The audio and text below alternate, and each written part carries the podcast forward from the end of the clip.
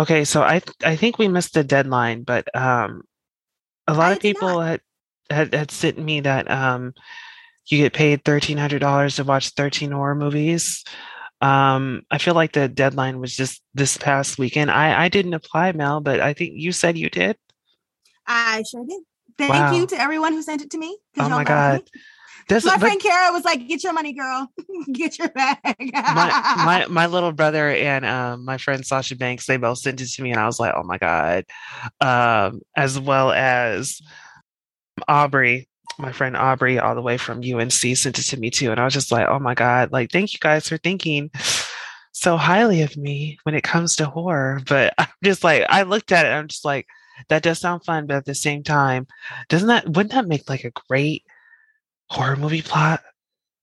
You get paid like it's like you know you get offered thirteen hundred dollars to watch thirteen horror movies, but then like you realize something's wrong with the movies or something's happening. You know, we can have like a oh, a like VHS. yes, we have like a VHS situation. Speaking of, There's a new Ano- one.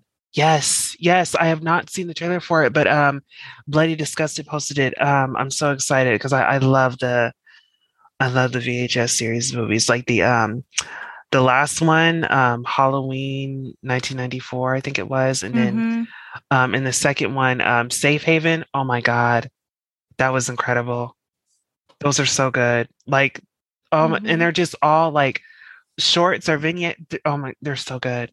And the one with the the one with the aliens. Oh, oh, so good. But yes, um, so I didn't apply, but you did. And uh, wh- when do you hear back from them? Do you know? Do you know if you got it? You know, say, Did you not read the? have you met me? Not reading the instructions. And you call yourself an ops. You call yourself an EA. You know, we got to read I'm an everything like, operations manager. One. well, You got the EA on lock. I do operations and I don't read the instructions well, anything. it's been hard. It's been like hardwired into me to read things at least three times. Cause then I uh, like I'd be second guessing emails, sending them off. I just like, did I did I miss anything? It's it's terrible, but it keeps me on my toes. But well, let me know what you hear back, and let's see Okay, no. Okay, I applied on the 14th. Oh, The chosen candidate will be selected by October 1st. It's only one person. I guess. Oh, I thought it was gonna be at least like A couple two. of people. I don't know. Well, we'll see. So now I get is all these stupid emails that I don't want. so unsubscribe. So is it um is it like you go to a theater and you watch it or you Uh-uh. like so okay, I did read this little part because I googled it before I filled out the application. So they send you like a um like a Fitbit because they want to get. oh my god, rate. that Oh my goodness, this is too much for me. No. Because actually, that could be in the script, right? They send you this Fitbit, and then the Fitbit won't come off, and it's like taking other data from like other genetic data. This is Oh my god, oh my god, body horror, body horror. I like it because it could be like video Videodrome. Oh my god! It's copying you. What it what what is it? Where is this information being uploaded to? You? What is it doing? What's happening? Ah, sci-fi, give us a call. We're available. We're available. Writer director duo, we got you. For real, we're listen, we're here. Hollywood, you're not ready for us. And the Oscar goes to.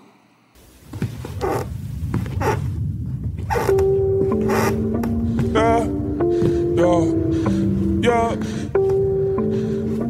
yeah, yeah, yeah, yeah, yeah, yeah.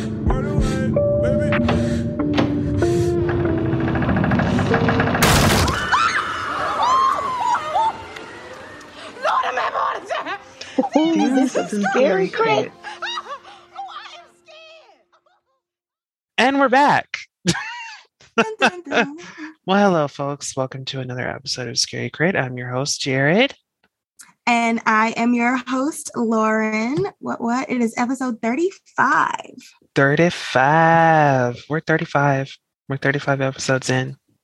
Wow. Wow, That's a that's a good number. That's a good number. I like that it's a number. whole number. Is it?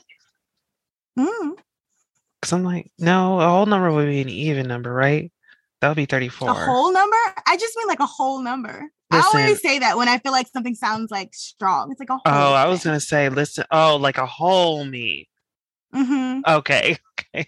Because I was going to say, you know, Matt and I, we're, we're not best of friends. We're, we're merely associates. So I don't know. Fractions Not even an that. associate with that hoe. Okay. I know. I don't know her. I don't speak to her. She cannot sit with us. She does not wear pink on Wednesdays. I don't. I can't. I don't do numbers like that. But anyway, um, so it is um recording this on a Tuesday night. It rained a little Got today. going up On a Tuesday. Yeah, it, it rained a little today. It was pretty quiet. Um, you know, it's nice. It went it went the day went by quicker than I expected it to. Um, you know, work is work is always busy. Work, work, work, work. But I mean, I, I can't complain about that. It's it's what I wanted. So here I am. I'm very grateful. Um so well, you know what? Let's just dive in. Let's just dive in. Um, Yep. Because I don't want to talk about work. yep, yep.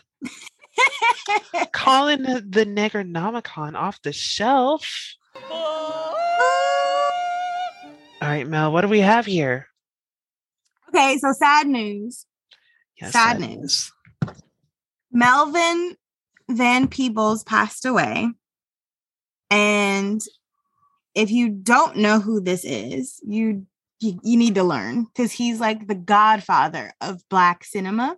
Ah, he um is an actor, a filmmaker, a playwright, a novelist. He has done so much and he's kind of set up so many other things.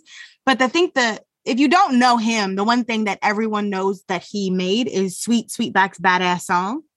mm, So like that's like the one thing that most people are like, oh, that's his thing. You know what I mean? But he passed away. Um he was older. He lived a really full life, right? So it's not like it was like a like a tragic passing. If I guess that makes any sense. It's just like sad.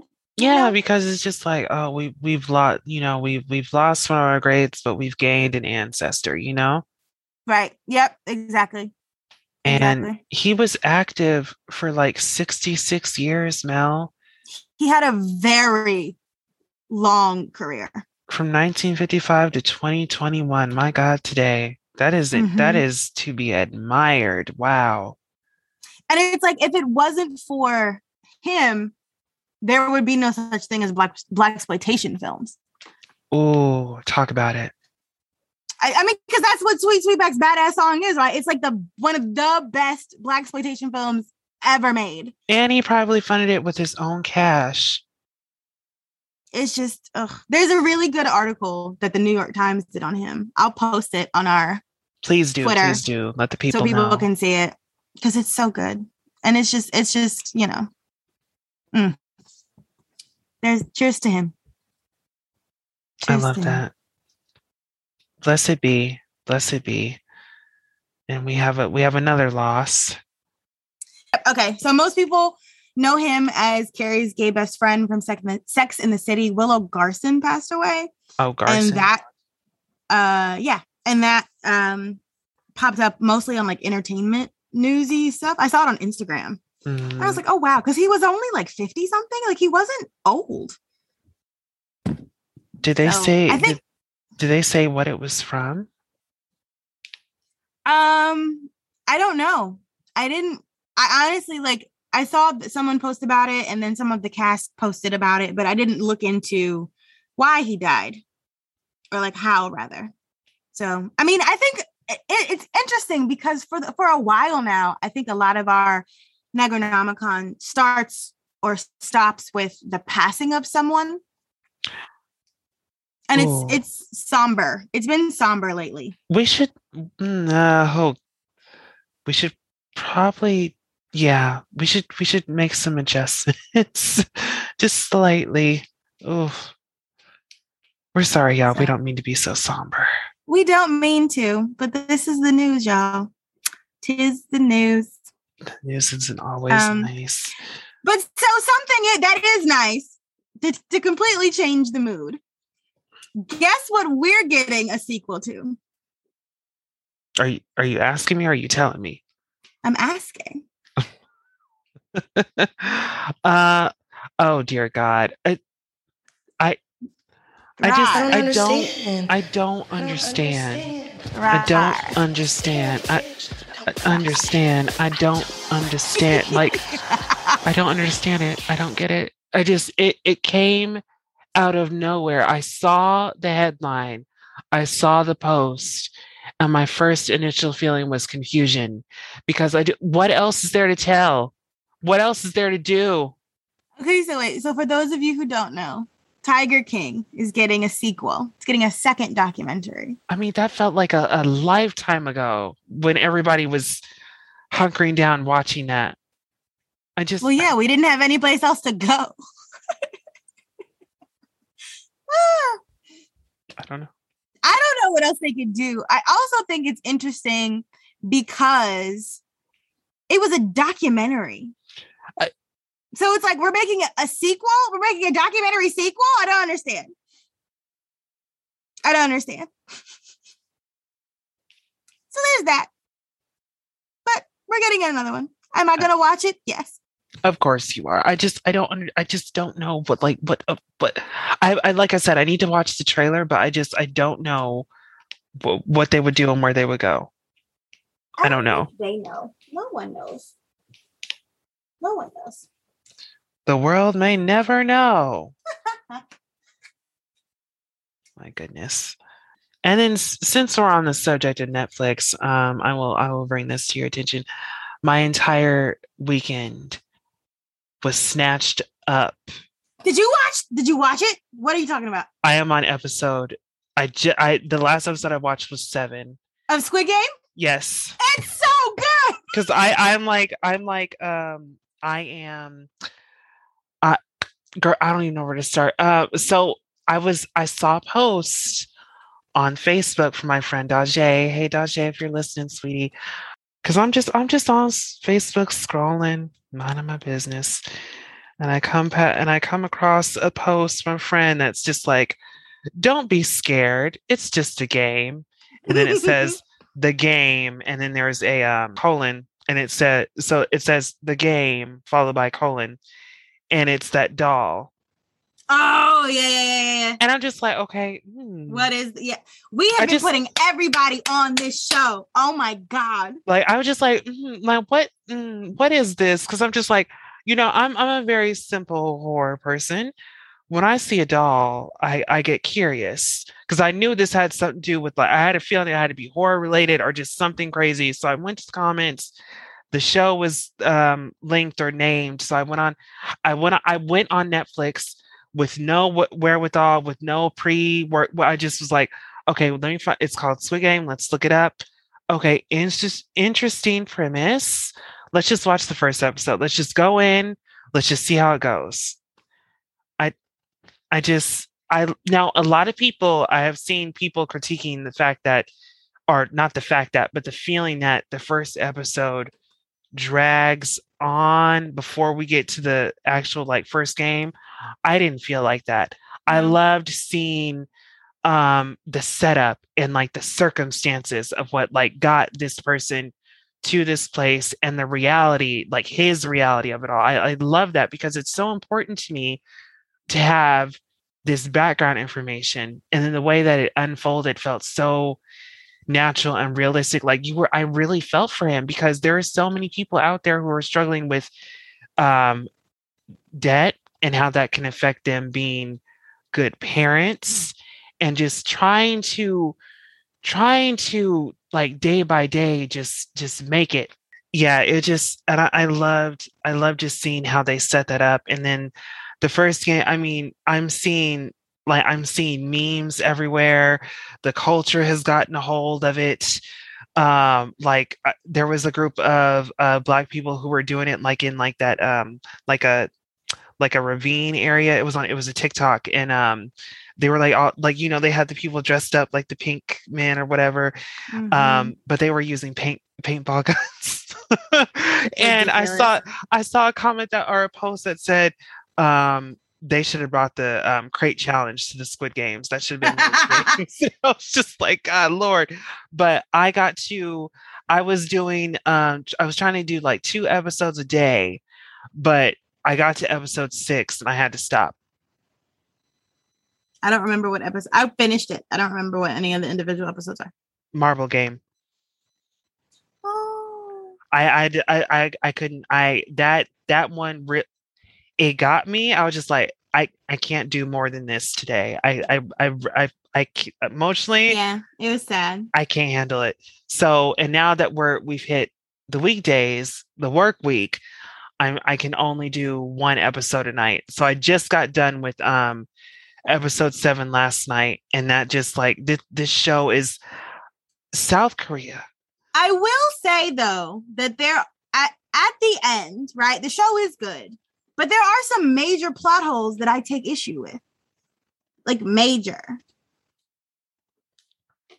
You haven't gotten to the end yet. I but there are haven't I haven't I haven't There are some plot holes that I was like, wait a minute. It's just- what happened? What happened? Because this was not resolved. It wasn't know. resolved, Jared.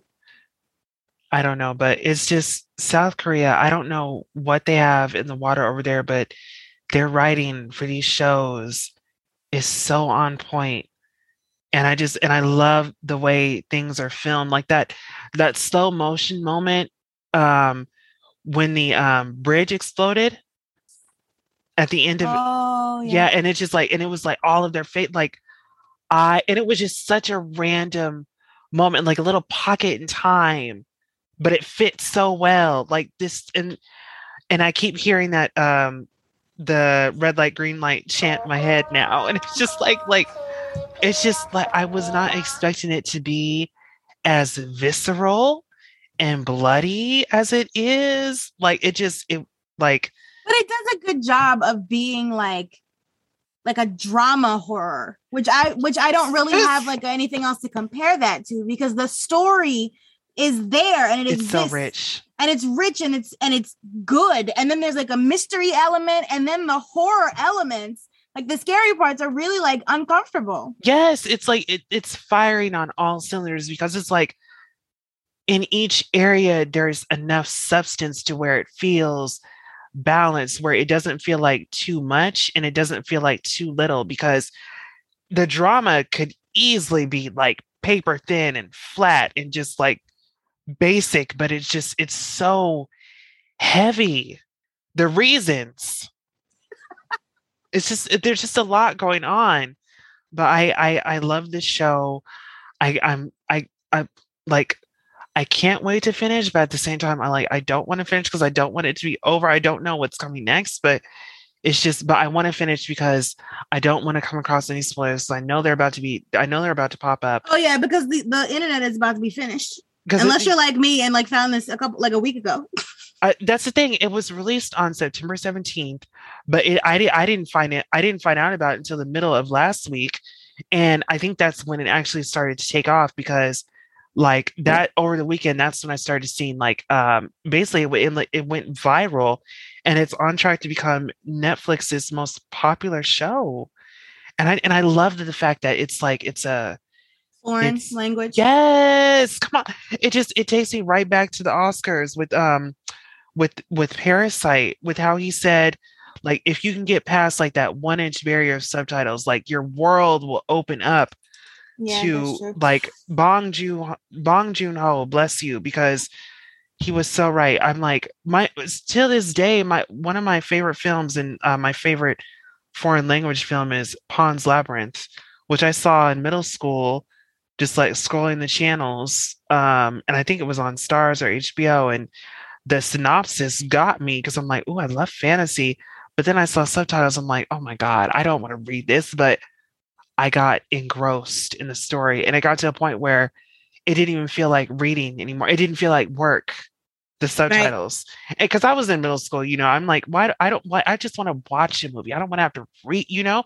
But i've I, never been that person I wasn't, like I, because I would cause, I mean because I think growing up when I when I first watched Inuyasha and then I Oh. realized that Toonami was gonna keep playing the same episodes, I found it on Funimation. But then on Funimation, it's not sub. it's that- just that- dub. That was never me with Sailor Moon. I only grew up watching the um US the US dub, the English dub. I only grew up watching the English dub. So Mm, I didn't find out about like the Japanese um version or like the the sub until um my teenage years. Um and even today like the English dub will always have uh, such a place in my heart because that's my childhood. But when you watch the um sub, it's just like wow, you see how a lot got cut out. You see how a lot got changed and misconstrued. But then you just see how overall like just like better the show is because you're witnessing it the way it was supposed to be witnessed, the way it was created. And with me in middle school watching Pan's Labyrinth, it just really opened my eyes to the fact that, you know, storytelling um is incredible really in any language that it comes in. And it's just, Yeah. you know, you just have to just have to sit down and just just listen and just watch. So after that, um subtitles did not bother me. And I've and like be with Netflix being like this global beacon of entertainment that it is, it is such a beautiful thing that audiences are introduced to these works of art from like overseas and i'm so happy for south korea that like people are, are witnessing and really like enjoying and experiencing together something like squid game like people are having conversation i just i love that because they're like the creativity over there is like off the charts and i was just saying to my friends today to be a fly on the wall in the writers room for this show like i just uh we might have to have an episode like just That covering talks about this show. Yeah. Uh, this show we're just like covering like South Korean horror. Like, We have a K horror yeah, in the lineup. yeah, we need. I think we need to do that because I just there's We just have one. We talked about this. We have a K horror coming up. I think it might be the next show. Oh, we do, we do. Okay, spoilers. But yeah, we need to. We need to. We need to just like sit down with that because it's just. But yes, yeah. If you have, oh, No, I was gonna completely change the subject. But so yes, we we are a stan of this account. Of yeah, this if you of this yes, show. if you guys have not witnessed Squid Game, please get into it. Like it's just it it picks up and it just I I don't know if y'all I don't know if y'all are built for it to have to binge. I'm clearly not because I have to take I'm like oh I need I that's it for I can't do it today. I can't. I can't. I have to okay, we'll come back tomorrow, please. If but- you finished it though and agree with me that there are plot holes, I need you to let me know because I feel like I'm alone in being upset. You know what we'll do? Once I finish, which will probably be by the weekend, we'll we'll put a poll on the Insta. okay, cool. We'll have people like decide. But all I just want to say though, before we put the Negronomicon away, because we brought up Netflix, I do want to say that the International Alliance of Theatrical Stage Employees Yes, yes, yes. posting and posting and posting. If y'all don't follow IA stories on Instagram, you need to. They, if Get you don't know what's it. going on, there is a uh, vote for a strike for all of the people who work in entertainment because studios and production houses like Netflix and Hulu treat crew members like hot garbage. People are dying, people are being mistreated, and I think that everyone is um it is a human right to have a safe working environment. It is Yes. a human right to be treated like a person. Yes. It is a human right to get a lunch break and to be able to sleep and have time to rest and have time with your family. So we at Scary Crit support the movement. We Um, sure we are not union members, but we have both worked in production. We are both actively seeking those jobs and and hanging out with these people and being a part of this community. So we stand with y'all. Um, yeah, Cheers to the proletariat. aye aye. Because yeah, and I just uh, I saw a comment today because I, I follow that you know those pages and um where it's just like they're hoping like this kicks off like a like a, um, a whole movement across the workforce because I think like the the spark began with the pandemic across like all like um jobs and workplaces where people were realizing like getting back to who they who they really were outside of work and being able to rest and and take a break and just breathe. And now being like this this this and it is disgusting. It is to me this this gross like shoving back into the workforce like go back to work go work. Because you know that the the New York New York City and state employees are also gonna potentially strike because they were forced to go back into the office five days a week.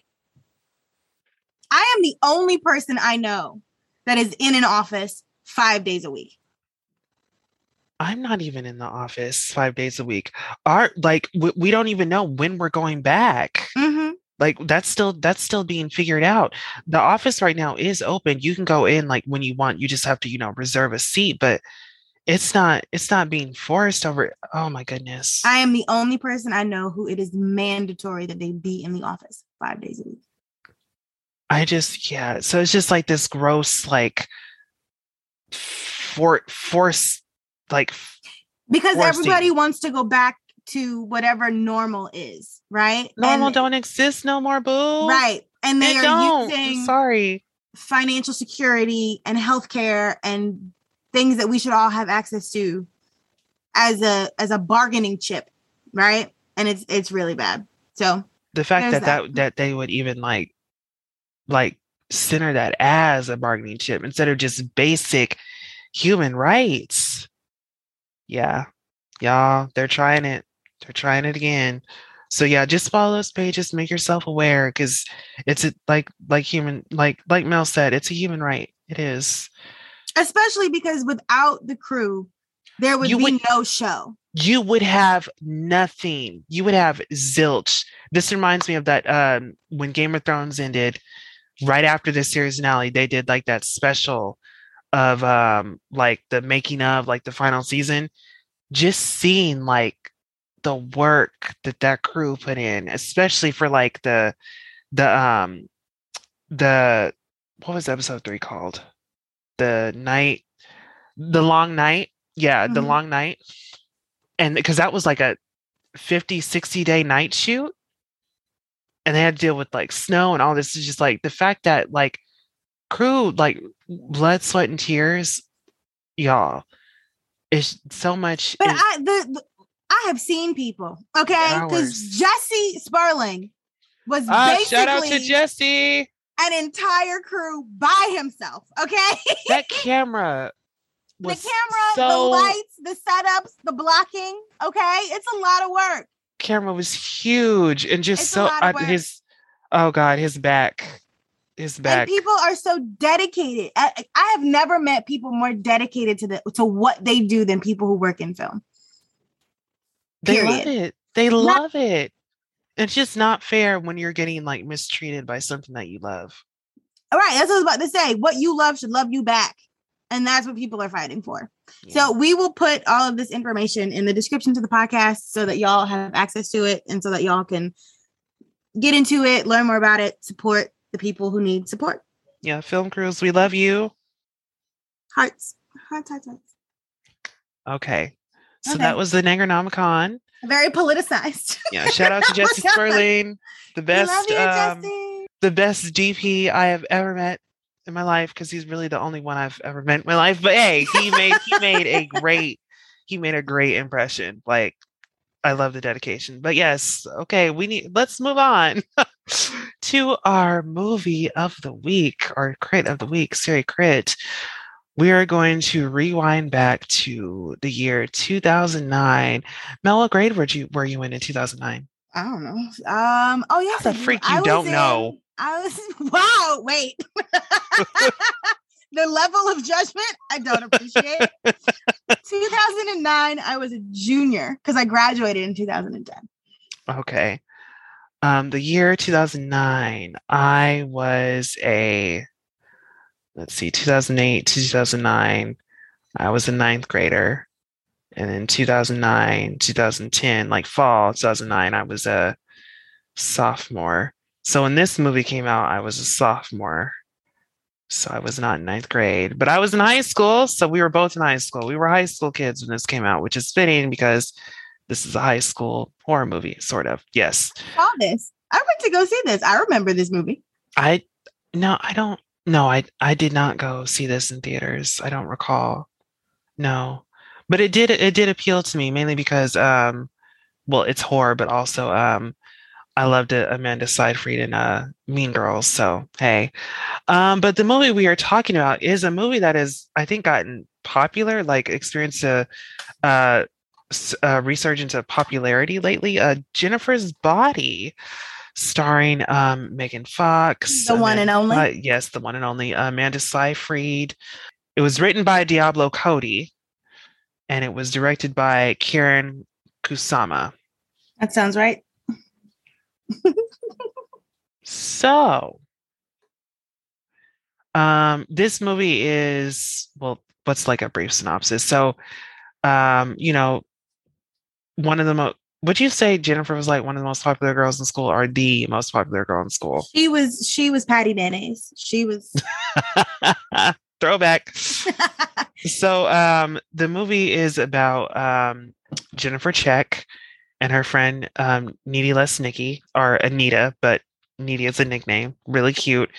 Um and they're best friends, but um something um horrible happens to Jennifer after um a night out to see a band at a bar and she becomes like this man eating demon and needy realizes you know she might have to like stop her friend before you know things get worse than they already are that was probably a horrible synopsis but you heard it here folks um so this movie um is definitely a feminist piece which i love. But love can we talk it about the fact that this is the second film after Cody wrote Juno? what a what a What? A, what a 'Cause I complete was like, 180 Okay. this is the Wow. same person. All right. All right. Especially because it's interesting now looking back on it, right? Because Juno was such like a cultural movement, right? Like everybody and their mama loved Juno. It was And then- Oscar nominated, Yeah. And then everybody hated this movie. which I am upset about because I love Jennifer's body. I do. I really do. Because I think that on some level, this is the antithesis of Juno. Mm, because Juno is about this girl who gets pregnant and has a baby and like in high school and like all the things, right?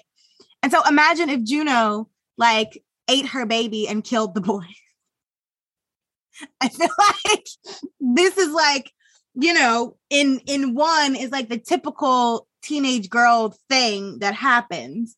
And then this is like the atypical thing that we all not maybe wish could happen is a stretch, but like, you know what I mean? I just I just think it was a really like fun way to turn like the the standards or like the um like the expectation of femininity on its head.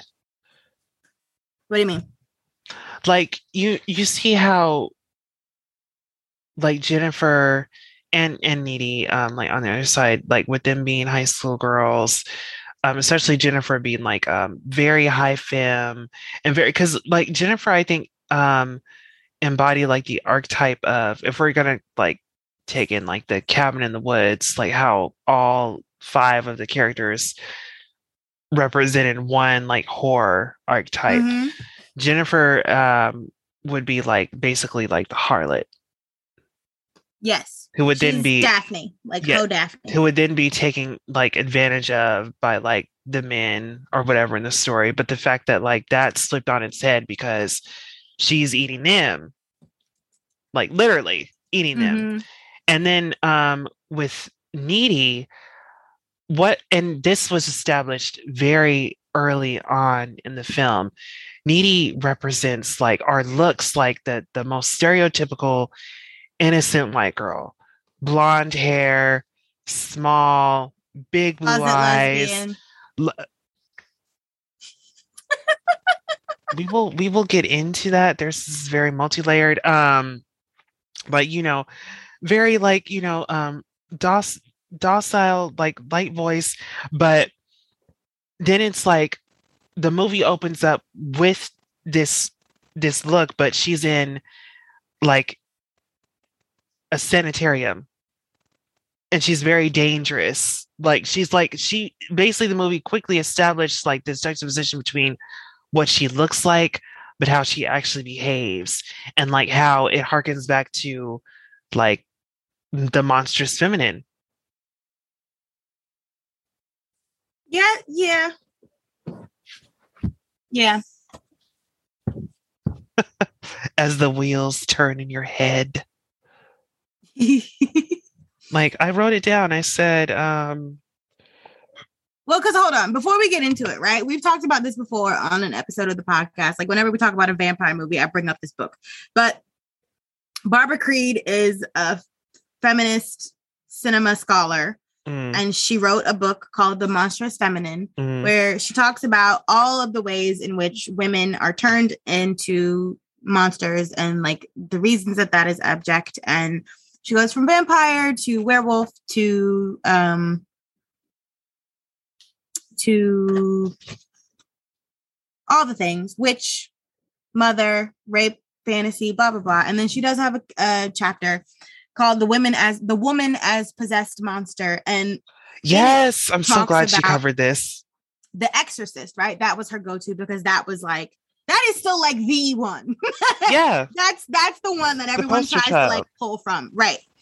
And so when we go in through and talk about all of these things I, I think the reason i was like hemming and hawing over like saying yes is because i feel what you're saying because the point of the woman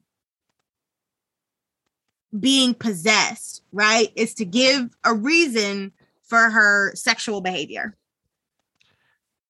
there was a line for that hmm And so Right. I can see what you're saying when you're talking about Needy acting differently than she looks, right? Because the possession is the excuse for her behavior Mm, because it is not socially acceptable for a woman who looks like her to behave like that. Exactly same with um same with jennifer because there was there was a line where you know after um because when jennifer hasn't fed in a while and i think it and we'll get into It's this her period. Yes, see, you know, so you know, but when she hasn't fed, like say in the period of a month, she starts to fade. She starts to like her her hair gets very thin. She her skin looks sallow, like jaundice. Like it looks, she looks just like toe up from the flow up. So um Needy like says like you know you're not looking too bad. You're not looking too good. And like um Needy is like, is it PMS? And Jennifer says to her, PMS isn't real needy. It was invented by the boy run media to make us seem crazy. And that immediately made me think of like like back like back way back where, you know, like hysteria was like this this this this case of of women who who and what was the cure? No, most of the women would get lobotomies.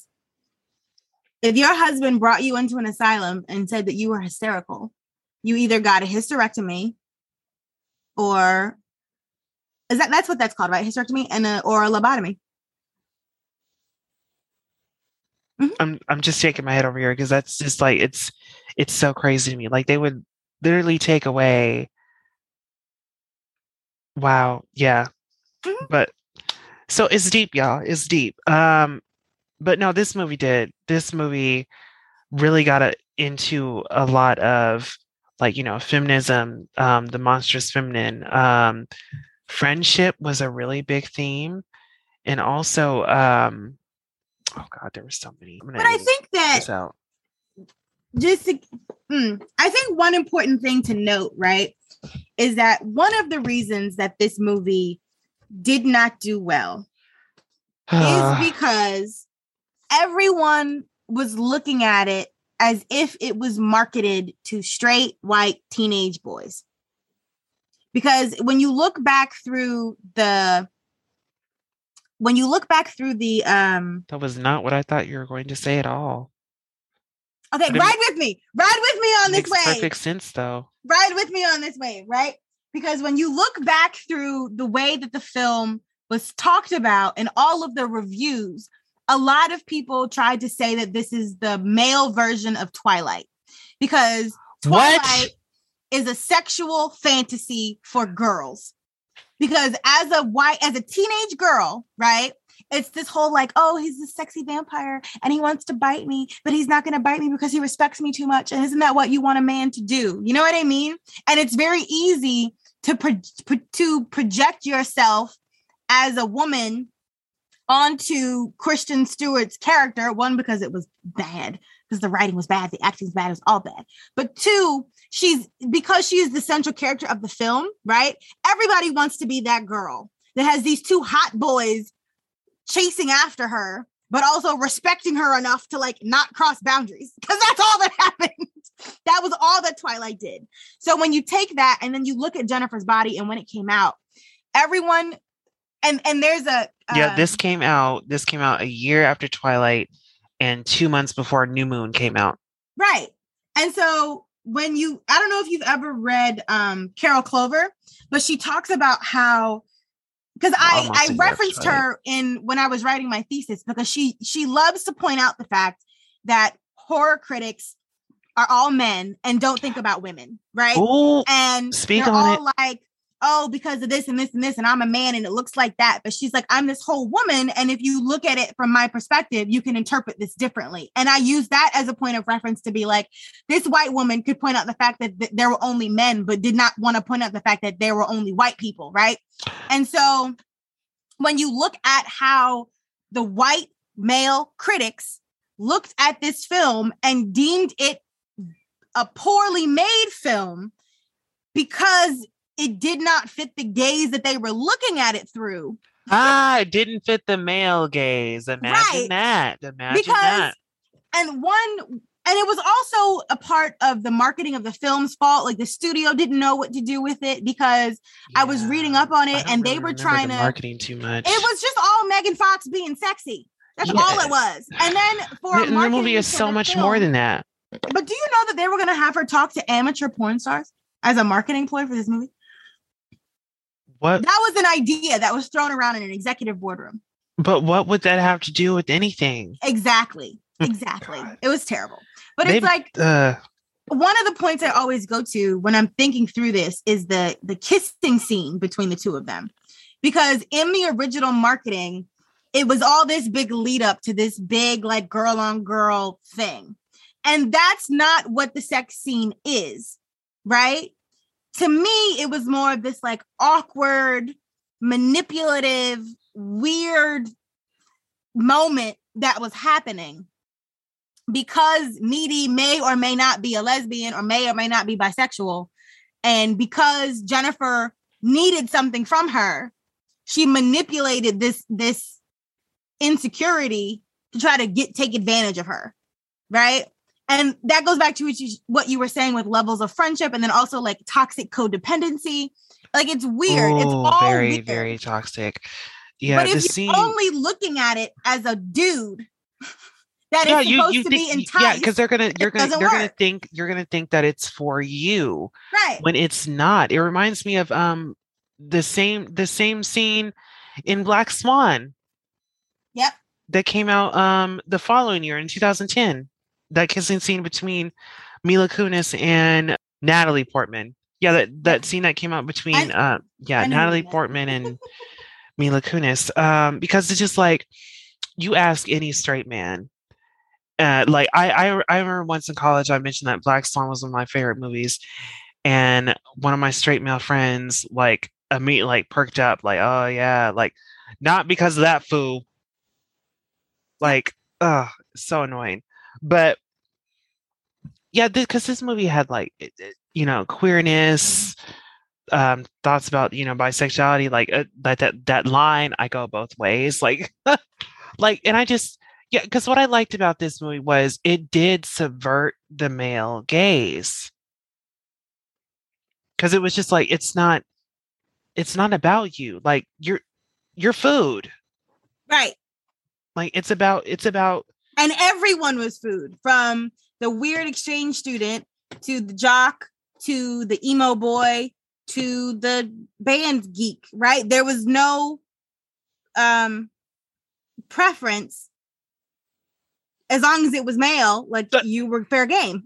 i'm surprised um and this is so crazy to me like that i like i i noticed it before when i watched the movie before but i noticed it again watching it again, um, I'm surprised Chris Pratt's character didn't get eaten. Yo, I forgot he was in this damn movie. Girl, I was, I did too. Like I, I recognized him. Like, I was like, wait, is that Chris Pratt? that Chris Pratt? Before? Parks and Rec, Chris Pratt. Yeah, because this was 2009. mm-hmm. Yeah, which means it was probably filmed in 2008. So mm-hmm. yeah, that's crazy. But yeah, I'm surprised because he was, he was like, um, he played an older character. Um, I think his name was Roman. Mm-hmm. Um, he played an older character who was in, I think, the Police Academy. Mm-hmm. Um, he was still going there His character did die though. in the He fire. in the fire. Yeah. No, no, no. That was uh that was you're talking about like the because that that jock who was like um grieving over his friend who died in the fire. That wasn't Roman. It was still Roman. It was not his name was something else. It was uh damn it, I looked it up too because I'm like, who is this character they're talking about? Craig. His name was Craig. Oh, I was- thought it was Roman. No, Roman. Roman, I think, was safe. Um, but I don't. I'm I'm surprised like he wasn't eaten, or that or that wasn't like a. It, I'm pretty sure it was a possibility, but I'm surprised it did not happen. Or if it happened, I'm surprised it wasn't mentioned because that was like, uh, oh, maybe. But Oh, I think we we didn't do our our regular disclaimer. Not a single black person was filmed in the making of this movie. well, no, that's not true. The um Whew. the the psychiatrist um or the orderly that Needy kicked at the beginning of the movie. It was a black woman. Uh, there was also like briefly Not a during, like- single black person was given more than four lines in the making of this movie. It's true. Like there, yeah, there wasn't. It was very white centric. Um, we did it again, Mel. We did it again. um, but where, where, where should we even like? Where, where should we go now? What, what do we want to do here? Because there's just so much to There's a lot. Um, Yeah. let's start off with let's talk about the because you i love this phrase that you did uh let's talk about toxic codependency. Their relationship was so weird because it was this whole thing about how like they had stayed friends since they were children, even though Needy since the was a nerd, sandbox.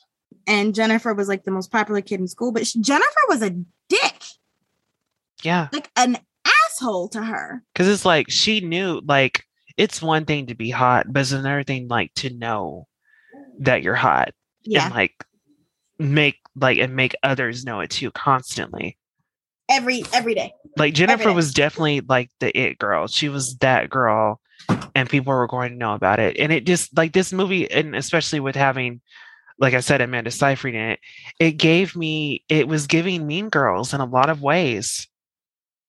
Yeah, Like Jennifer and Regina. if Regina George was just alone.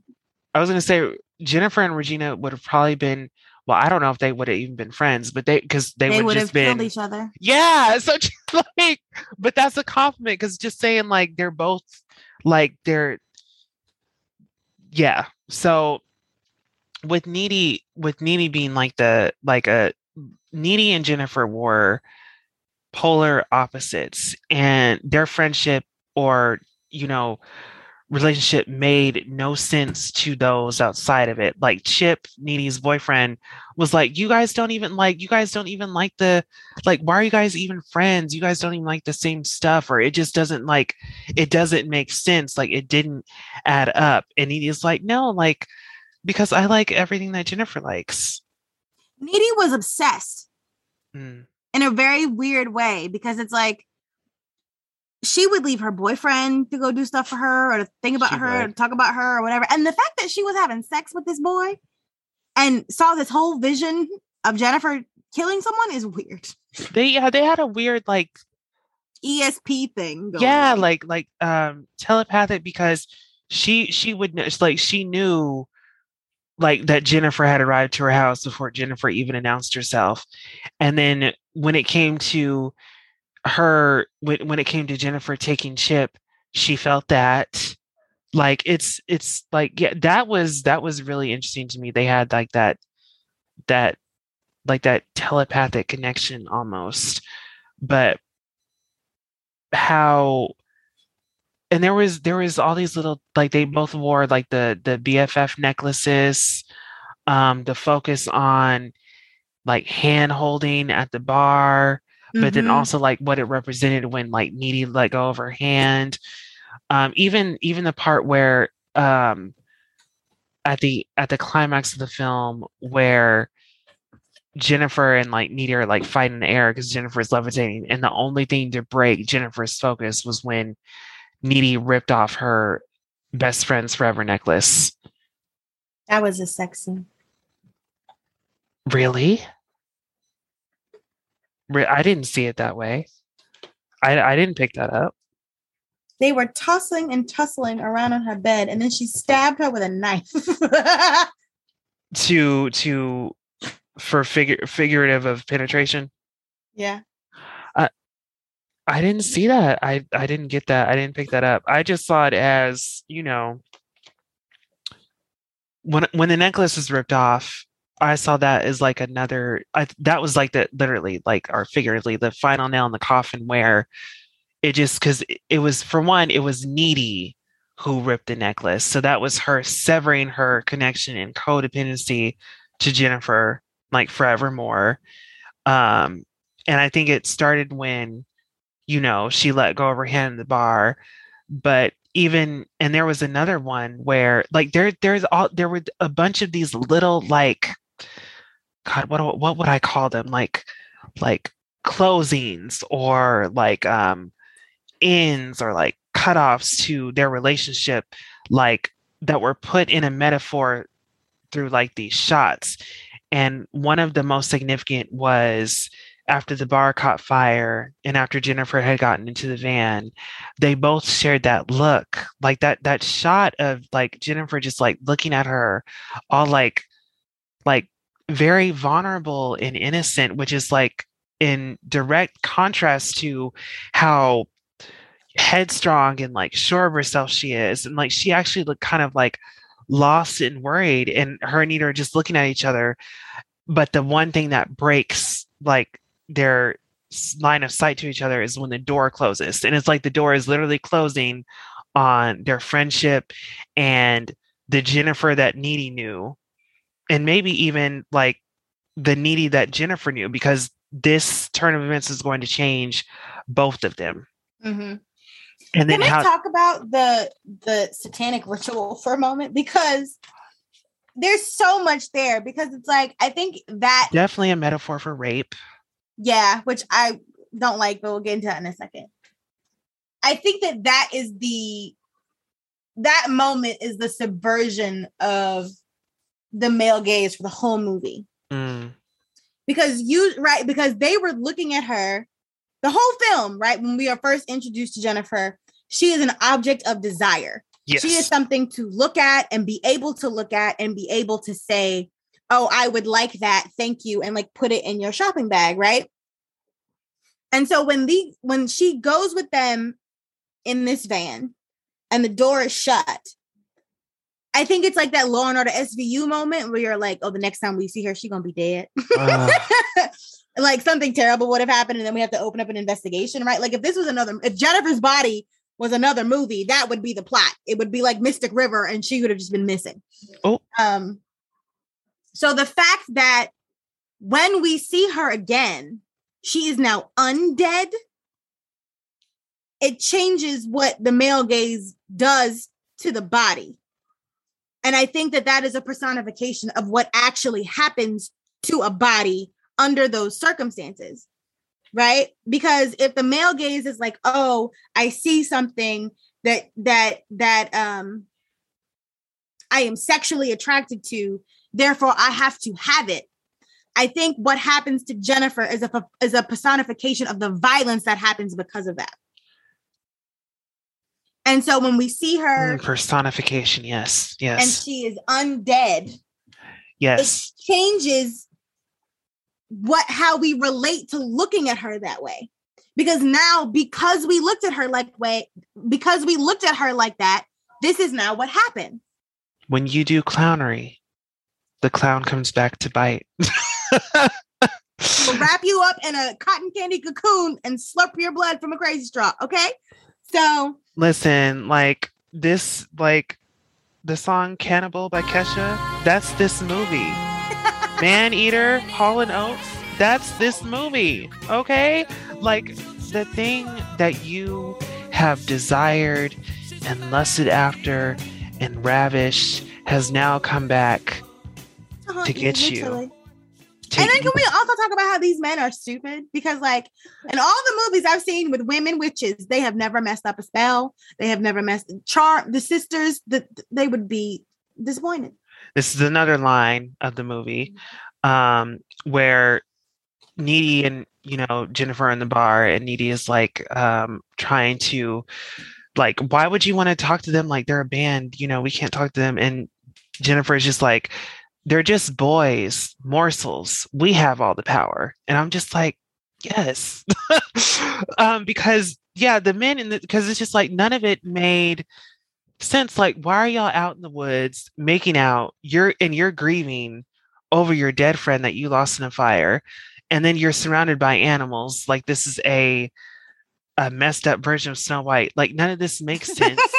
Why are you in on on a street of abandoned houses meeting a girl like who wouldn't want you in a million years and not saying this to be mean or anything i'm just saying none of it makes sense so where where was the sense like chip was really the only one who like backed out and knew like you know it just it didn't make sense it didn't feel right but then by then it, you know it was too It was late too late. but yeah it did and i think that was again another subversion of the male gaze because if this had been Mm-hmm. Mm-hmm. if this had been a different type of movie um the men would have been in control like it would have been jennifer being like shoved up against a tree mm-hmm. like it just every things would have been so different where the men would have been the dominant figures yeah, and the like women even would have like been even like even if like even if jennifer um is still the monster they would have been dominant figures. I bet you that um instead of it being needy that took down jennifer it would have been chip. Yep, Chip would have saved Needy. chip would have saved the fucking day and it would have been a wrap. Like he probably would have still died you know but he would have he would have defeated the evil woman. Yep, with his purity. But you know what else I think that is too? I think that that is main character syndrome. oh because every like we were talking about before every man everybody want, wants to be the main character right? Everybody wants to be Doug Funnie but everybody can't be Doug Funnie right? Everybody can't even be skeeter. Some people are just walking around eating burgers like like eating beet burgers like that's it that's all they got. So you're so- saying a lot some people are just walking around being npcs yes. Damn. With one line. Hello good sir. How's today been? Back from your adventure already. Hello good sir. How's your day like that's it. That's all you got. Need And- something? So i think that that is that is the other play in this because everywhere a man in the audience of this film tried to find themselves there was no substance. Mm. like because this, this was this is not a movie spe- geared towards men right? Because as a woman i can see myself in needy i can see myself in jennifer Mhm. and you kind of like pick a side and you, you you go through the journey or whatever you want to call it. But it's like maybe colin that was the the emo guy's name right? Yeah maybe colin was the most sub- su- substantive man but all of them were dumb. Because all of them thought that that this insanely popular girl wanted them for them and then died because of it. And i think that's the other thing right? No guy wants to be that guy. No guy wants to be the idiot who was played by someone who is entirely out of his league just it because all because that's what all the simp Yes, nobody wants to be a simp. And like this, I think, is the most extreme version of what could happen because of simping. like When the- when when simping goes wrong. if Jennifer's body was filmed today, the men who would who would be the ones getting eaten would be the ones that would be in Jennifer's comments or in her DMs going crazy, Mhm. simping, sending all this stuff. Because then- queen? Because then when beautiful goddess, I would kiss the ground you walk on. because then when you're finally confronted with this goddess, what do you have to what what are you gonna do? What do you have to show for yourself? You're speechless, you crumble, and then you get eaten and gobbled up. So there you go. And not But- even eaten completely. Like Oh, you know, I'm just like gonna I ate your kidney and then you bled out on the floor. I'm just gonna, you know, get my goblet and you know, drink your blood and Slurp slurp. yeah. Where's the where's the silly straw? But um you know, I gotta make it fun.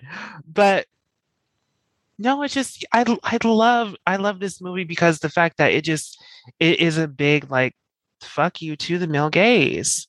And the fact that and it's very telling that that is the reason or one of the reasons, one of the key reasons why it wasn't received well and probably why it didn't get like um a big audience turnout. But the fact that today um, especially since like the Me Too movement, it is experiencing like this, like I said, this resurgence in popularity, and people are now like looking at it with new eyes. I hate that. It's I know it's just, but it's just all very, it's just all very telling. But the fact, but it's like Jennifer's body has been ahead of its time, or it's been like doing this kind of subversive work that I think is so refreshing and nice and and good to have um in cinema because it, it's like we i mean we see lord have mercy we see this all the time like the way the male gaze is not only like um put on a pedestal but how it is able to get away with so much shit the male gaze like when you unpack it you really kind of see like how how what's like the terms I can put it in? I don't know how basic it is. And I feel like Jennifer's body like really flips that on it, like really exposes that and flips it on its head on flips it on its head by showing you via the ways the men in the movie are so daft.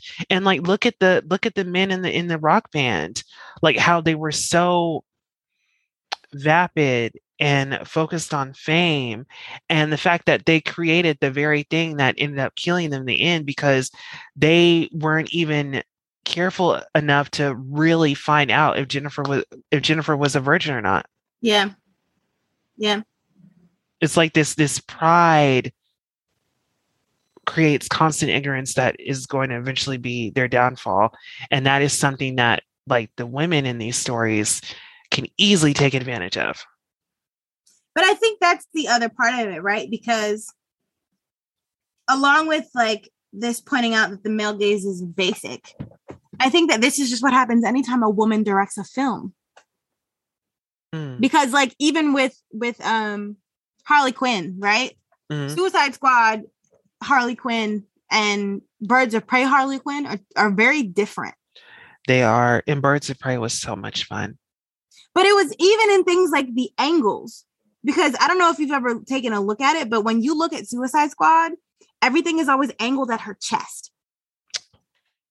Uh, Always. literally the male gaze. and so when you look at um, Birds of Prey, everything is angled at her face. And it's just that small change makes a huge difference of how she is, of how we perceive these characters on screen, right? Oh Lord God. And so mm. I think in Jennifer's body in particular, all of the moments, like the the sexy, sexy moments where we're like, oh, you're gonna see a boob, You Turn- don't see shit. and she chooses violence, right? Because it lets you know that you're looking in the wrong place. because I'm talking about the moment in the forest in particular, because she unzips her jacket, and then when you're waiting for her boobs, it cuts to her face that has now turned into all these teeth. You're looking at the wrong place. She And pulled an because it. of that, you died. Right. She pulled a Pennywise. And it's just like, and even in even in the scene with Colin where he dies, he literally sees her eyes change.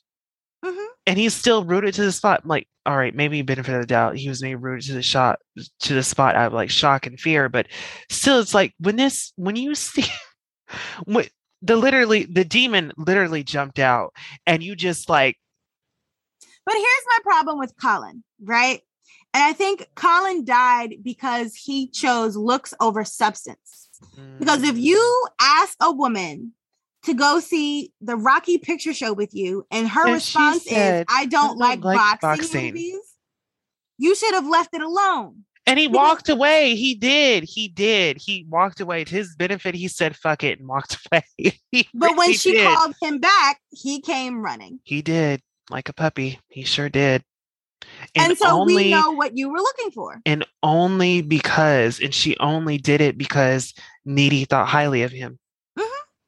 We'll get into that in a minute too. But yeah, it's just yeah. So mm-mm.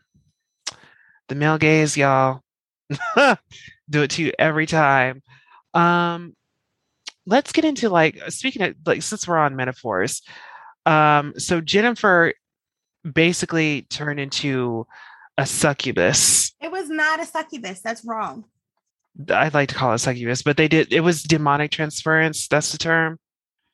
Where a demon Yeah, because but it the de- it the demon isn't a succubus because a succubus is like the like I suck the soul from you type of a thing, not I eat you. oh you're oh you're you you're thinking of literally a suc Yes, literally, the succubus is the wrong word. You can judge me, and that's fine, but succubus was not right. that is not the correct word. Even though that was that was definitely one of the terms that like Needy had looked up, like the word succubus did flash on the screen. But you know what? Wrong. I will let I will let you have it. Jeeves. I will let you have it. It is okay. You got that one. We are we are moving on to the demonic transference.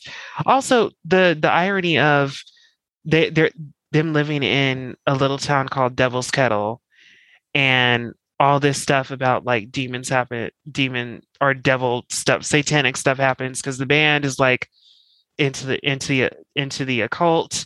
That mysterious fire happens so like all the fire hellfire hell and then um what happens with jennifer? And then also what happens with needy so when needy is doing like her research she went to you know like the the basically like the kind of like forbidden section of the library or the occult section of the library which a funny quote was like oh yeah it's it's it's really it's a really small section. But she said like if the human sacrifice is impure the result may still be attained but the demon will forever reside in the soul of the victim. She must forever feed on flesh to sustain the demon. So am i reading this correctly where it's like jennifer has like basically she has like a demonic parasite Kind of, yeah, like a demonic cannibal, I guess. I don't know. so Like, like in um, American Horror Story, which season the new one. oh jennifer took the pill She took the pill, Mm. and it comes with a price. Oh my god! But, ba- basically, that was the thing because, like, because if Jennifer was a virgin, she would have stayed dead, and the ritual would have went according to plan. Don't thank you for saying that because that's the other thing. So now she became a demon as punishment. like the, if if this was if this was pure straight up like no no subtext, right?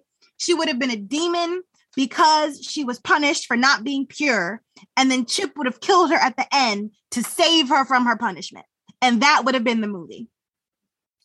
But because she found power in this demonic possession, it turned into a whole different thing.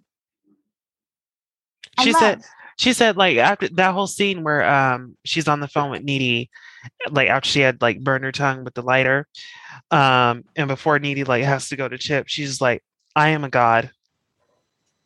and I love it. I love everything about it.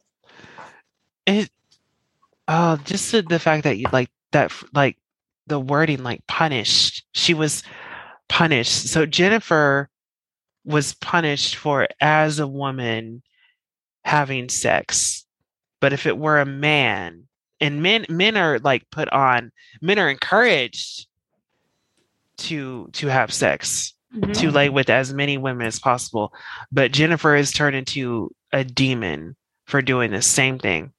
But she was even before she was sacrificed because the reason that they picked her Was because because they she was yeah. the type of girl that showed Oh, yeah, off whole- didn't give it up. oh my god, that whole line was so bothersome. I'm glad I'm glad Needy heard that. I just wish like the the comeback was a little stronger. so I'm just like uh just that that posturing the way like the way they the way they were thinking like the generalization too was just very gross and like so jennifer became this this or a demon was put inside jennifer and brought her back to life um because she what because she wasn't pure because she was impure so then she literally became an impure demon like a blight in devil's Mhm. kettle that was like actually affecting it and hurting it like uh the, they didn't they didn't focus on it too much but it, the the like the fact that they focused on it is all, at all but like the grieving parents hmm like that was very sad Colin's mom in particular, yeah. yeah so like even jennifer's mom at the end Oh yeah. But like I think that's why I took it as a sex scene, right? Because it's like Jennifer's mom knew Needy. She knew that they were friends, blah blah blah. And it could be read as a metaphor of like you think your kid is dead because they're gay now. That's a reach. damn But that's where I went. It is a. I mean, I, I see it. I get it. I get it. It's a reach, but I see it. It's it it it's a reach that has some substance to it. But it. Wow. Yeah, I did not think of it that way. Um, another metaphor was, you know, with Jennifer being this demon who needs to feed once a month. I didn't. I think tonight was the first time I realized, like, I made that connection to it being like um a metaphor of the menstrual cycle. How? And I think that makes it even more abject. yeah. She is this monster who is actively castrating men Yes. on her cycle. and I'm like, And that's what what's more scared to, to a teenage boy than a woman who cuts off his penis while she's on her period? like all that it just reminds me of like tho- those those like disgusting phrases like she's on the rag and just how they think of like it it being like this this this angry dangerous bleeding woman but now like the bleeding woman is like coming after you and needs you to bleed in order to sustain herself. Like because when jennifer feeds she's like her skin is glowing. she looks like a supermodel. She looks like linda evangelista. she yes, House of like all like all this stuff like just in that the whole shot of her walking down the hallway just like this this sunbeam while everyone around her is just miserable and depressed but then also seeing what it's like when she's hungry when she when she's like it's where when she's like it's wearing mm-hmm. off again Evangelista. and mm-hmm. Needy's like, what's wearing off? I love that line. I love that part. But she just looks so like, like she looked like me on finals week. Like no sleep, playing, another club, another club. Another like clip. just, you know, just like she was, uh, but and then there was that scene in the mirror when she's getting ready for the dance, and I think she was smearing like foundation on her face, like it was lotion. oh yeah. Mhm. But what I noticed was we're looking at her in the mirror and she's and she just she's all sallow and sad. But then right next to her, like kind of in the background, but right next to her is a is a picture of her normal and human, but looking like just like perfect. And like this difference of the two, the fact that this is now who Jennifer is going to be the rest of her life. This is what it's going to take for her to sustain herself. Um, it reminded me of Snow White and the Huntsman with Queen Queen Ravenna, where she has to literally like Imhotep, like drain people, drain women of like their life force to keep herself young and beautiful. Mhm. And there was that scene of her like looking in the mirror and like you can literally see like like her like the bones in her back because she's gotten so like she just looks very frail and skinny and old and just like all this stuff and the fact that like what is it about powerful women needing to drain the life force from men, women, like others in order to like retain their beauty, their power. Like what what is that? What is that saying? Like what it what is their like what's that what is what is that getting at? it's always it's interesting that you bring that up too because as you were talking i was thinking about it and i can't think of a single male villain that has to suck the souls from people to stay Aside from Alive. Imhotep. I mean, well, he was alive anyway. Like but, the but he mummy? needed to yeah, but he needed to but he he did that because you know they stole the Sayer jars and but he needed to, but he needed to do that to come back to his full yeah Form. full powered human form so that's the but once he one I can- became human he wouldn't have had to keep sucking souls yeah he stopped he was done he he reached he reached the full power that was it huh yeah i can't think of another hmm yeah i can't think of another male uh villain who would have to do that uh, nope nope nope not Voldemort. that's not a vampire no not yeah vampires are ex- are exempt from this discussion no there's something there There is like I just I don't know.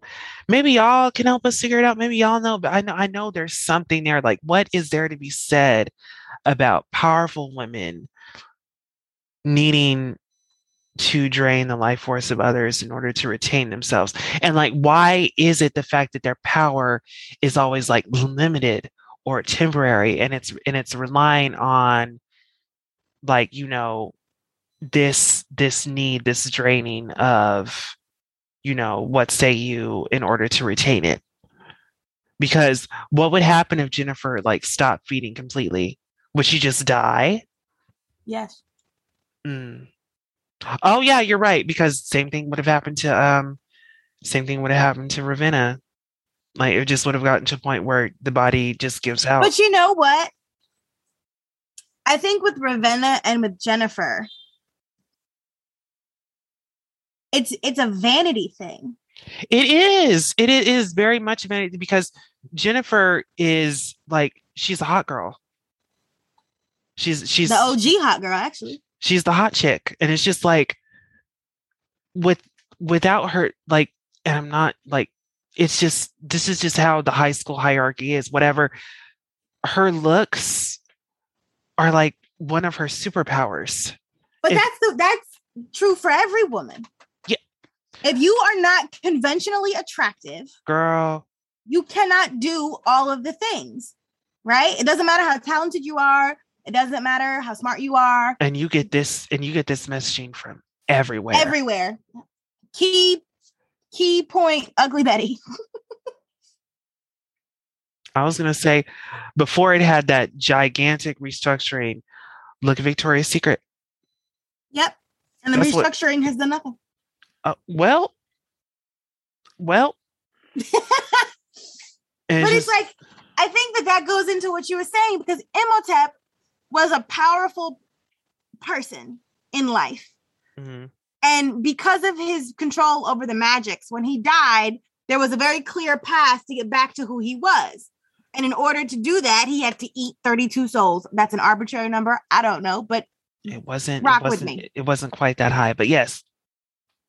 but so because there was a means to an end, that was not a continuous thing that he would have to keep doing in order to maintain his level of power. Because So it wasn't for him to look good, it was Uh, for him to get back what he had lost.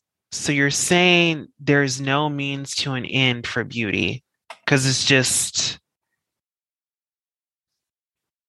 A thing that Like- men see as an arbitrary situation. hmm. would it would this like being like you know is this like kind of harkening to perfection being unattainable?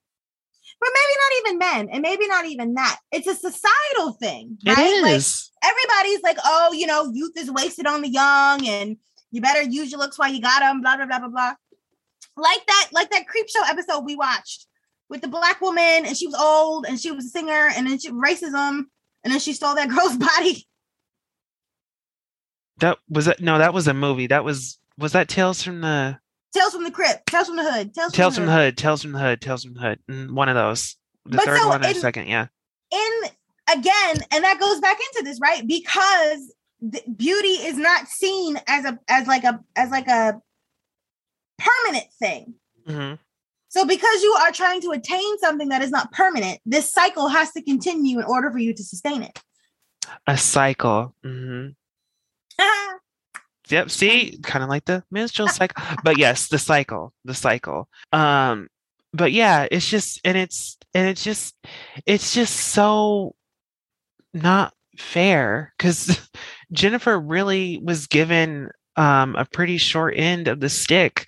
Um, and then you know, Needy is like right next to that because you you get taken advantage of, you get taken to the woods, you get murked but then you come back as a demon who has to keep feeding on men in order to survive. And it's just it's like it's it's like it's like a cursed existence but even though she finds power in it it's still it's it's not without its caveats because again it it wears off it fades. So you're constantly going to have to do this in order to be at the top to be at your best And I wonder how Jennifer would have kept going. Because like she was a teenager. So like she still has to like grow. or is she just permanently stuck at 17?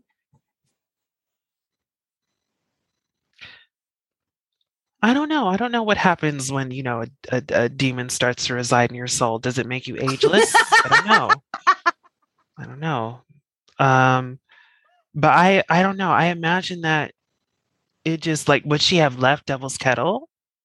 Would she have moved on to other places? She would have had the werewolves within it and find remote locations to just kill people. Um, I don't think we, I don't think I have too much more to say. Um, I do want to give Diablo Cody a huge shout out for her writing because I just like this this script, this screenplay.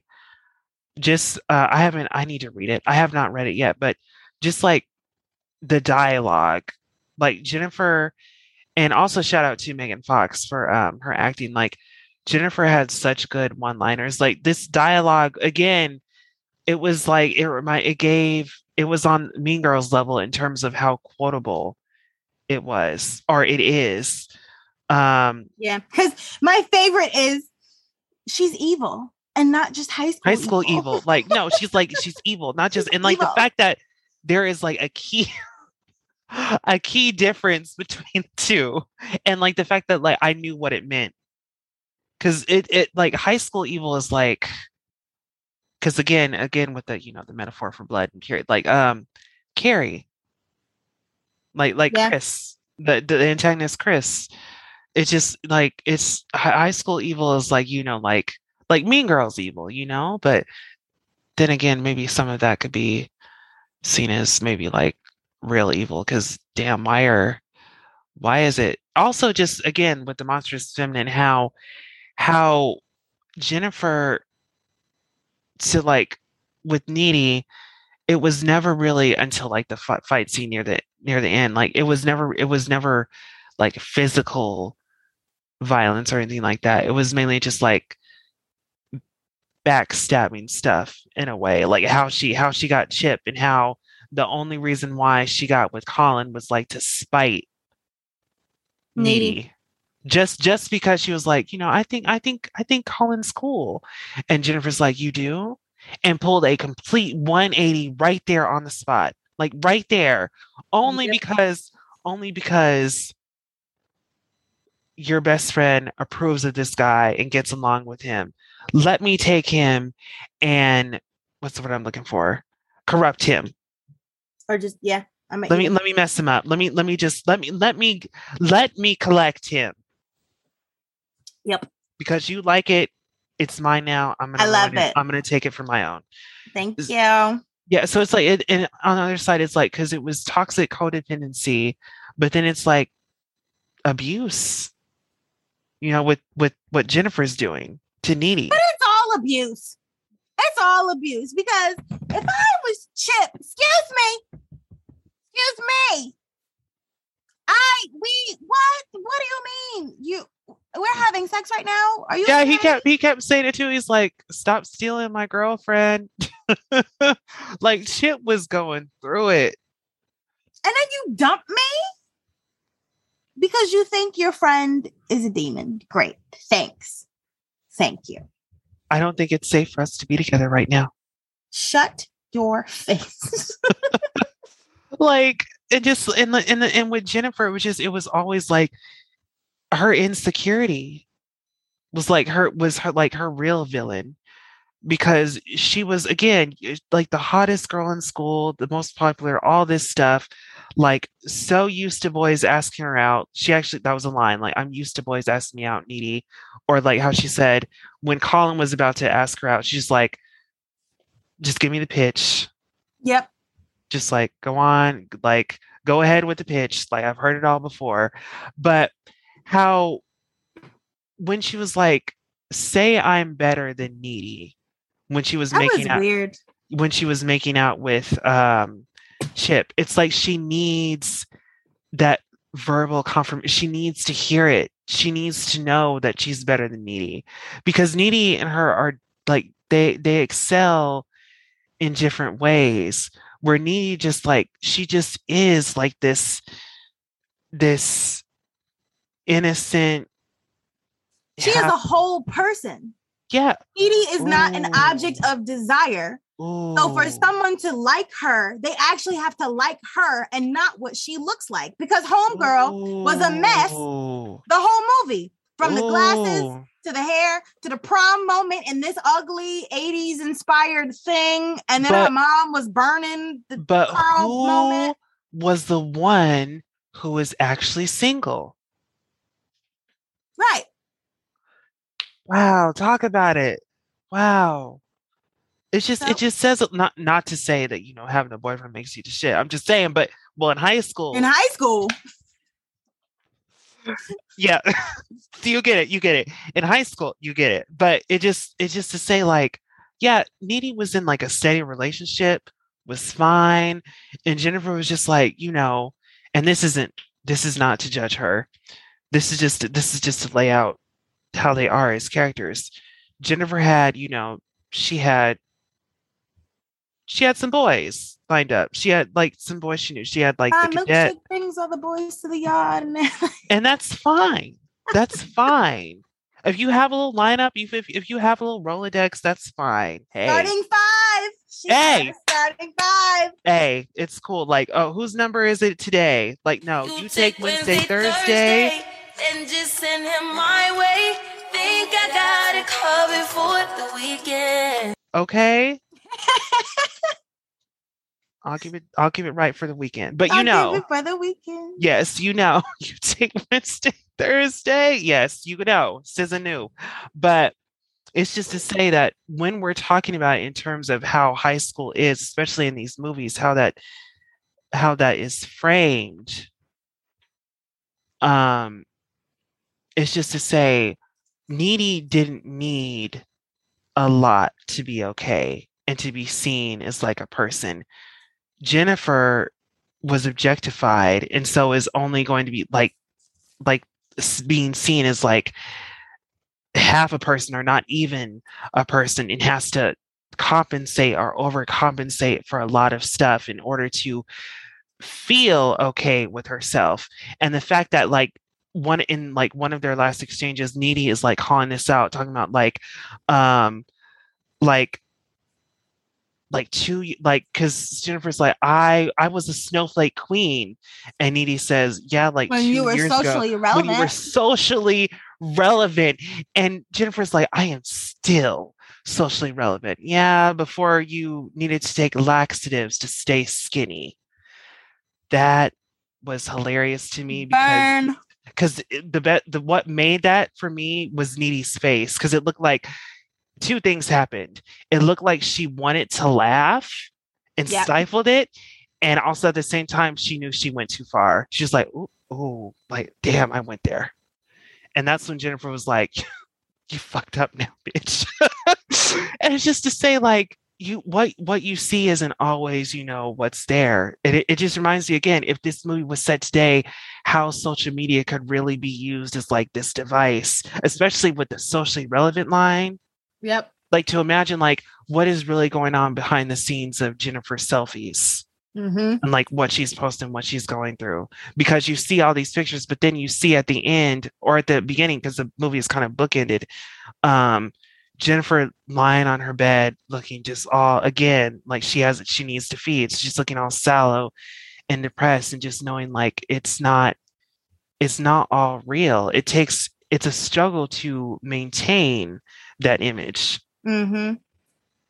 I think too that like and talking through abjection and and women's roles and women's bodies, Needy had a whole other awakening.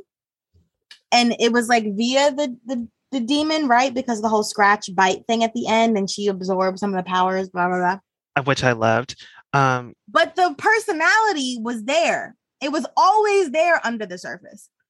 Because when she like whenever Jennifer was messing with the boyfriend, blah blah blah, when she had those moments when she stood up for herself, the personality that was to the extreme in the asylum mhm. was always there. it's yeah all all all it did was just amplify what was already there and let it and let it come out freely like Right. there was nothing holding needy needy back anymore after that and i love that line where she's like i don't really know who i am anymore Mhm. i don't know needy Lesnicki i don't know who she is or who she was or where she went but this is who i am now like seeing like the needy that was shown at the very beginning of the movie um and the needy that was shown like during the movie like when they were in high school and everything like during those like two months and even like the very last image we got of needy in the hoodie after she's leaving the hotel room like Mhm.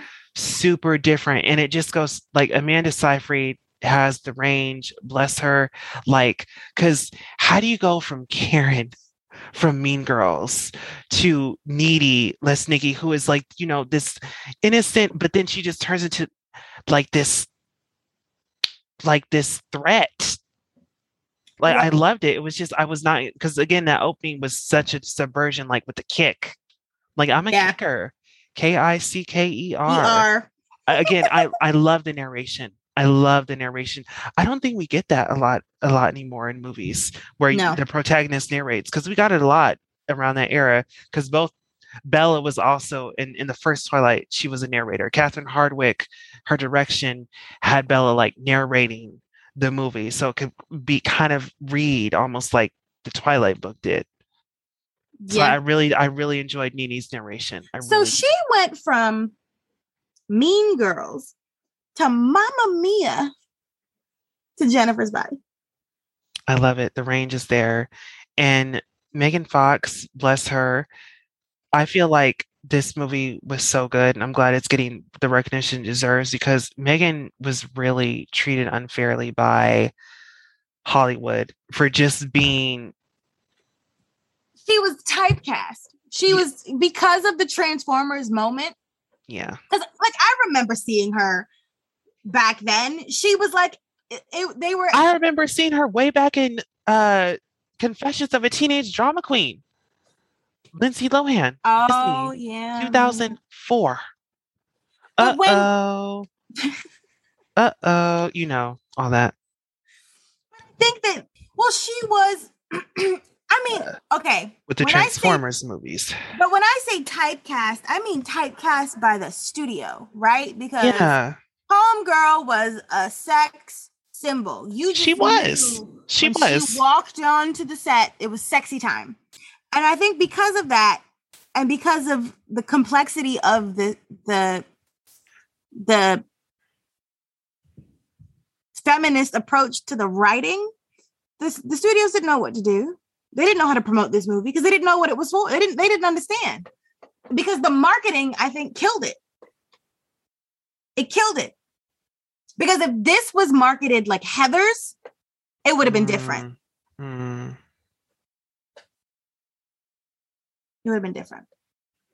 Yeah, it's just it's just not it's not it's not fair because this movie is actually like in my opinion is really good because it's like the metaphors are there, but it's also kind of it's it has it has a little bit of nuance. Like not everything is like on the nose. Like there's some stuff to unpack, but I think again with it acting as like this giant subversion, I think that's really good because again it because it does it does it does use you know Megan Fox being a sex symbol, but it subverts that through the fact that we never there is there are no nude shots.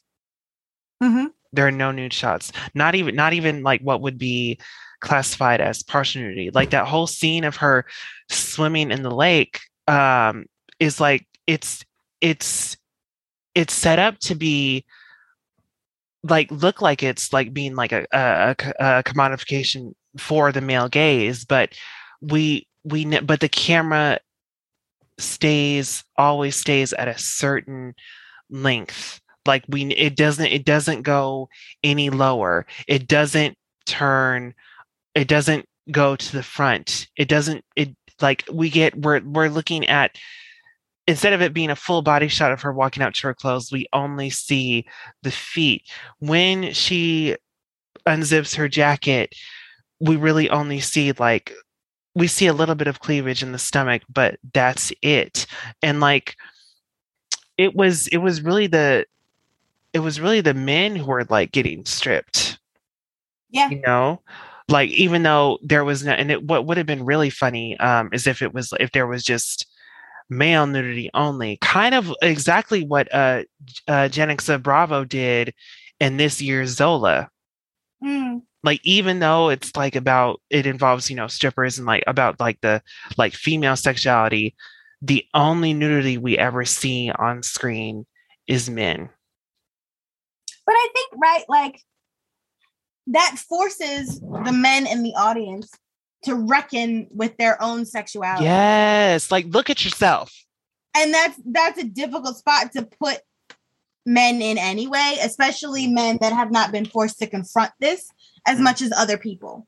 Mm. So like and then to your point, I think that like we were saying before, whenever you whenever she gets naked, someone dies, right? Ooh. So now in those moments when you when you want the the the full frontal photo or you want the chest up, the bare chest up like you get in a lot of horror films, then I think that there's a part of you that also now becomes scared because you realize that what you want can kill you in this instance.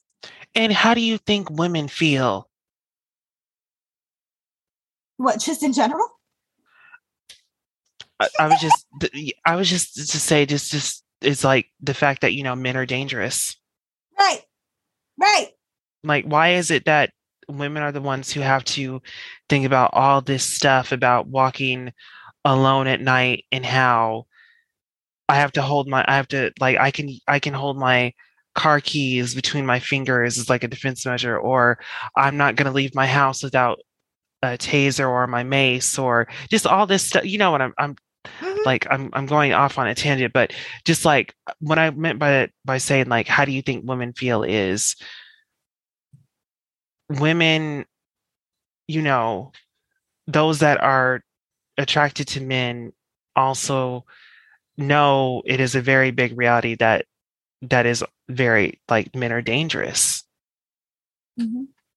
And like so what is it like when the shoe's on the other foot when it's like the woman Who is the danger? Yes. Mm-hmm. Because you're right. Because like no woman would have just went into the woods alone with a man.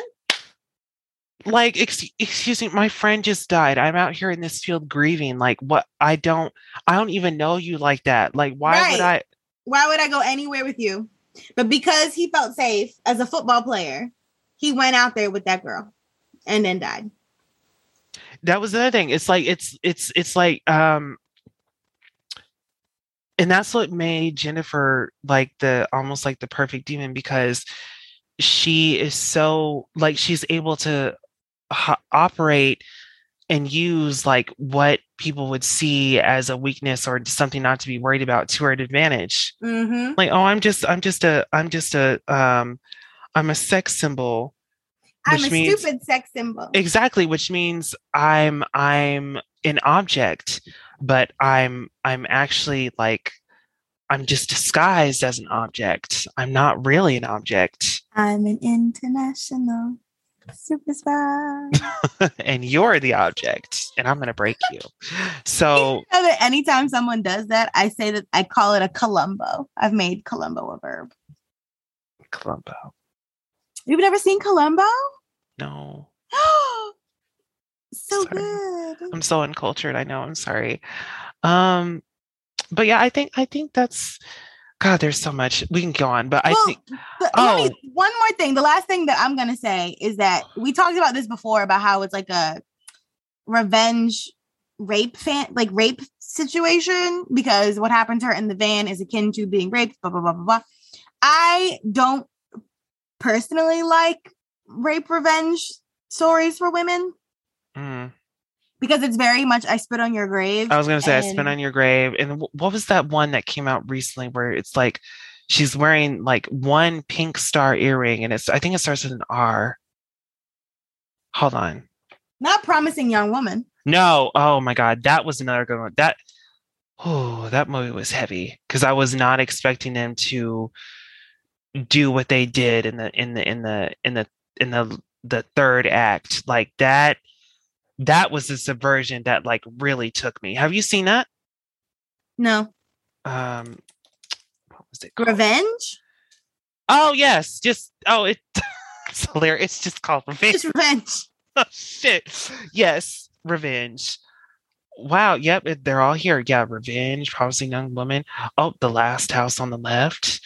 Um. Oh, hard. the last house on the left. That's what they said. It's listed here. It is. It's the only one I rock with because that is probably one of the most disturbing movies I have ever watched in my life. Child. From 1970, whatever. Child. Mm-mm. So, but it's like it's it's it's the reason that those are not my jam is because I feel like Not your jar of preserves. it's not I don't eat these apricot jellies. oh. um because i feel like a lot of the times in film men are awarded a plethora of reasons for revenge. And nine times out of ten if a woman is seeking revenge it is because her lover was murdered slash her children were murdered or because she was assaulted. Fuck. so i still like the movie. I just wish it wasn't because i just wish that that the violence that specific site of violence was not the inciting action Yeah. Yeah. So there's Mhm. that. Um, the last thing I wanted to say was, you know, just to get really academic with y'all, because we we mentioned um, the monstrous feminine. I wanted to bring up the Laugh of the Medusa by, um, if I am pronouncing her first name wrong, forgive me, um, but Hélène Cixous. Um, and this is something I had to read in college for uh, my uh, literary literary theory class. I think I still have like the Norton anthology it's in somewhere around here. I might be even using it as a doorstopper. um, but it because those books are huge, Mel. My God. Anyway, I survived it. But the the I I remember this essay so well because it was basically about how you know it's called the laugh of the medusa because it, it's it's like a metaphor for how medusa was like cursed you know with the with these with the fact that you know she has snakes for hair and Mhm. all this stuff but it's actually you know like a defense mechanism to turn um, specifically men to stone because uh, you know greek mythology um was it poseidon who i think i think it was um poseidon who had raped her and then um I, was it athena who found out and then it they- it was said that like this was a curse that athena put on her for Because Poseidon raped her in Athena's temple and Athena got mad and punished her for it.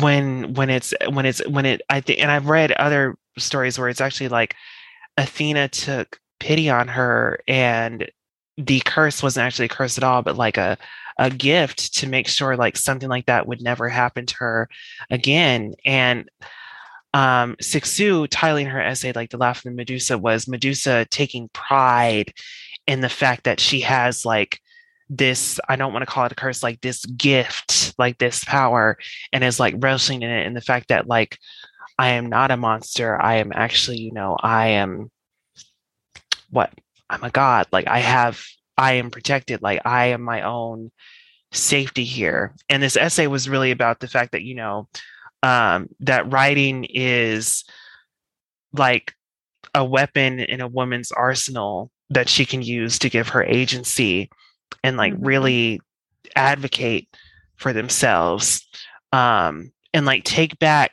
the freedoms that they've been denied by men you know by by just telling their own stories and i feel like jennifer's body is a way of doing that because with it being written by a woman with it being about a woman who has been essentially like cursed but she's like she's First taking gave her agency. Mhm. yeah she's taking the power back from like the men who would you know essentially like use and abuse her and the fact that like the movie goes full circle by needy um ending up getting revenge on the men who did that to jennifer.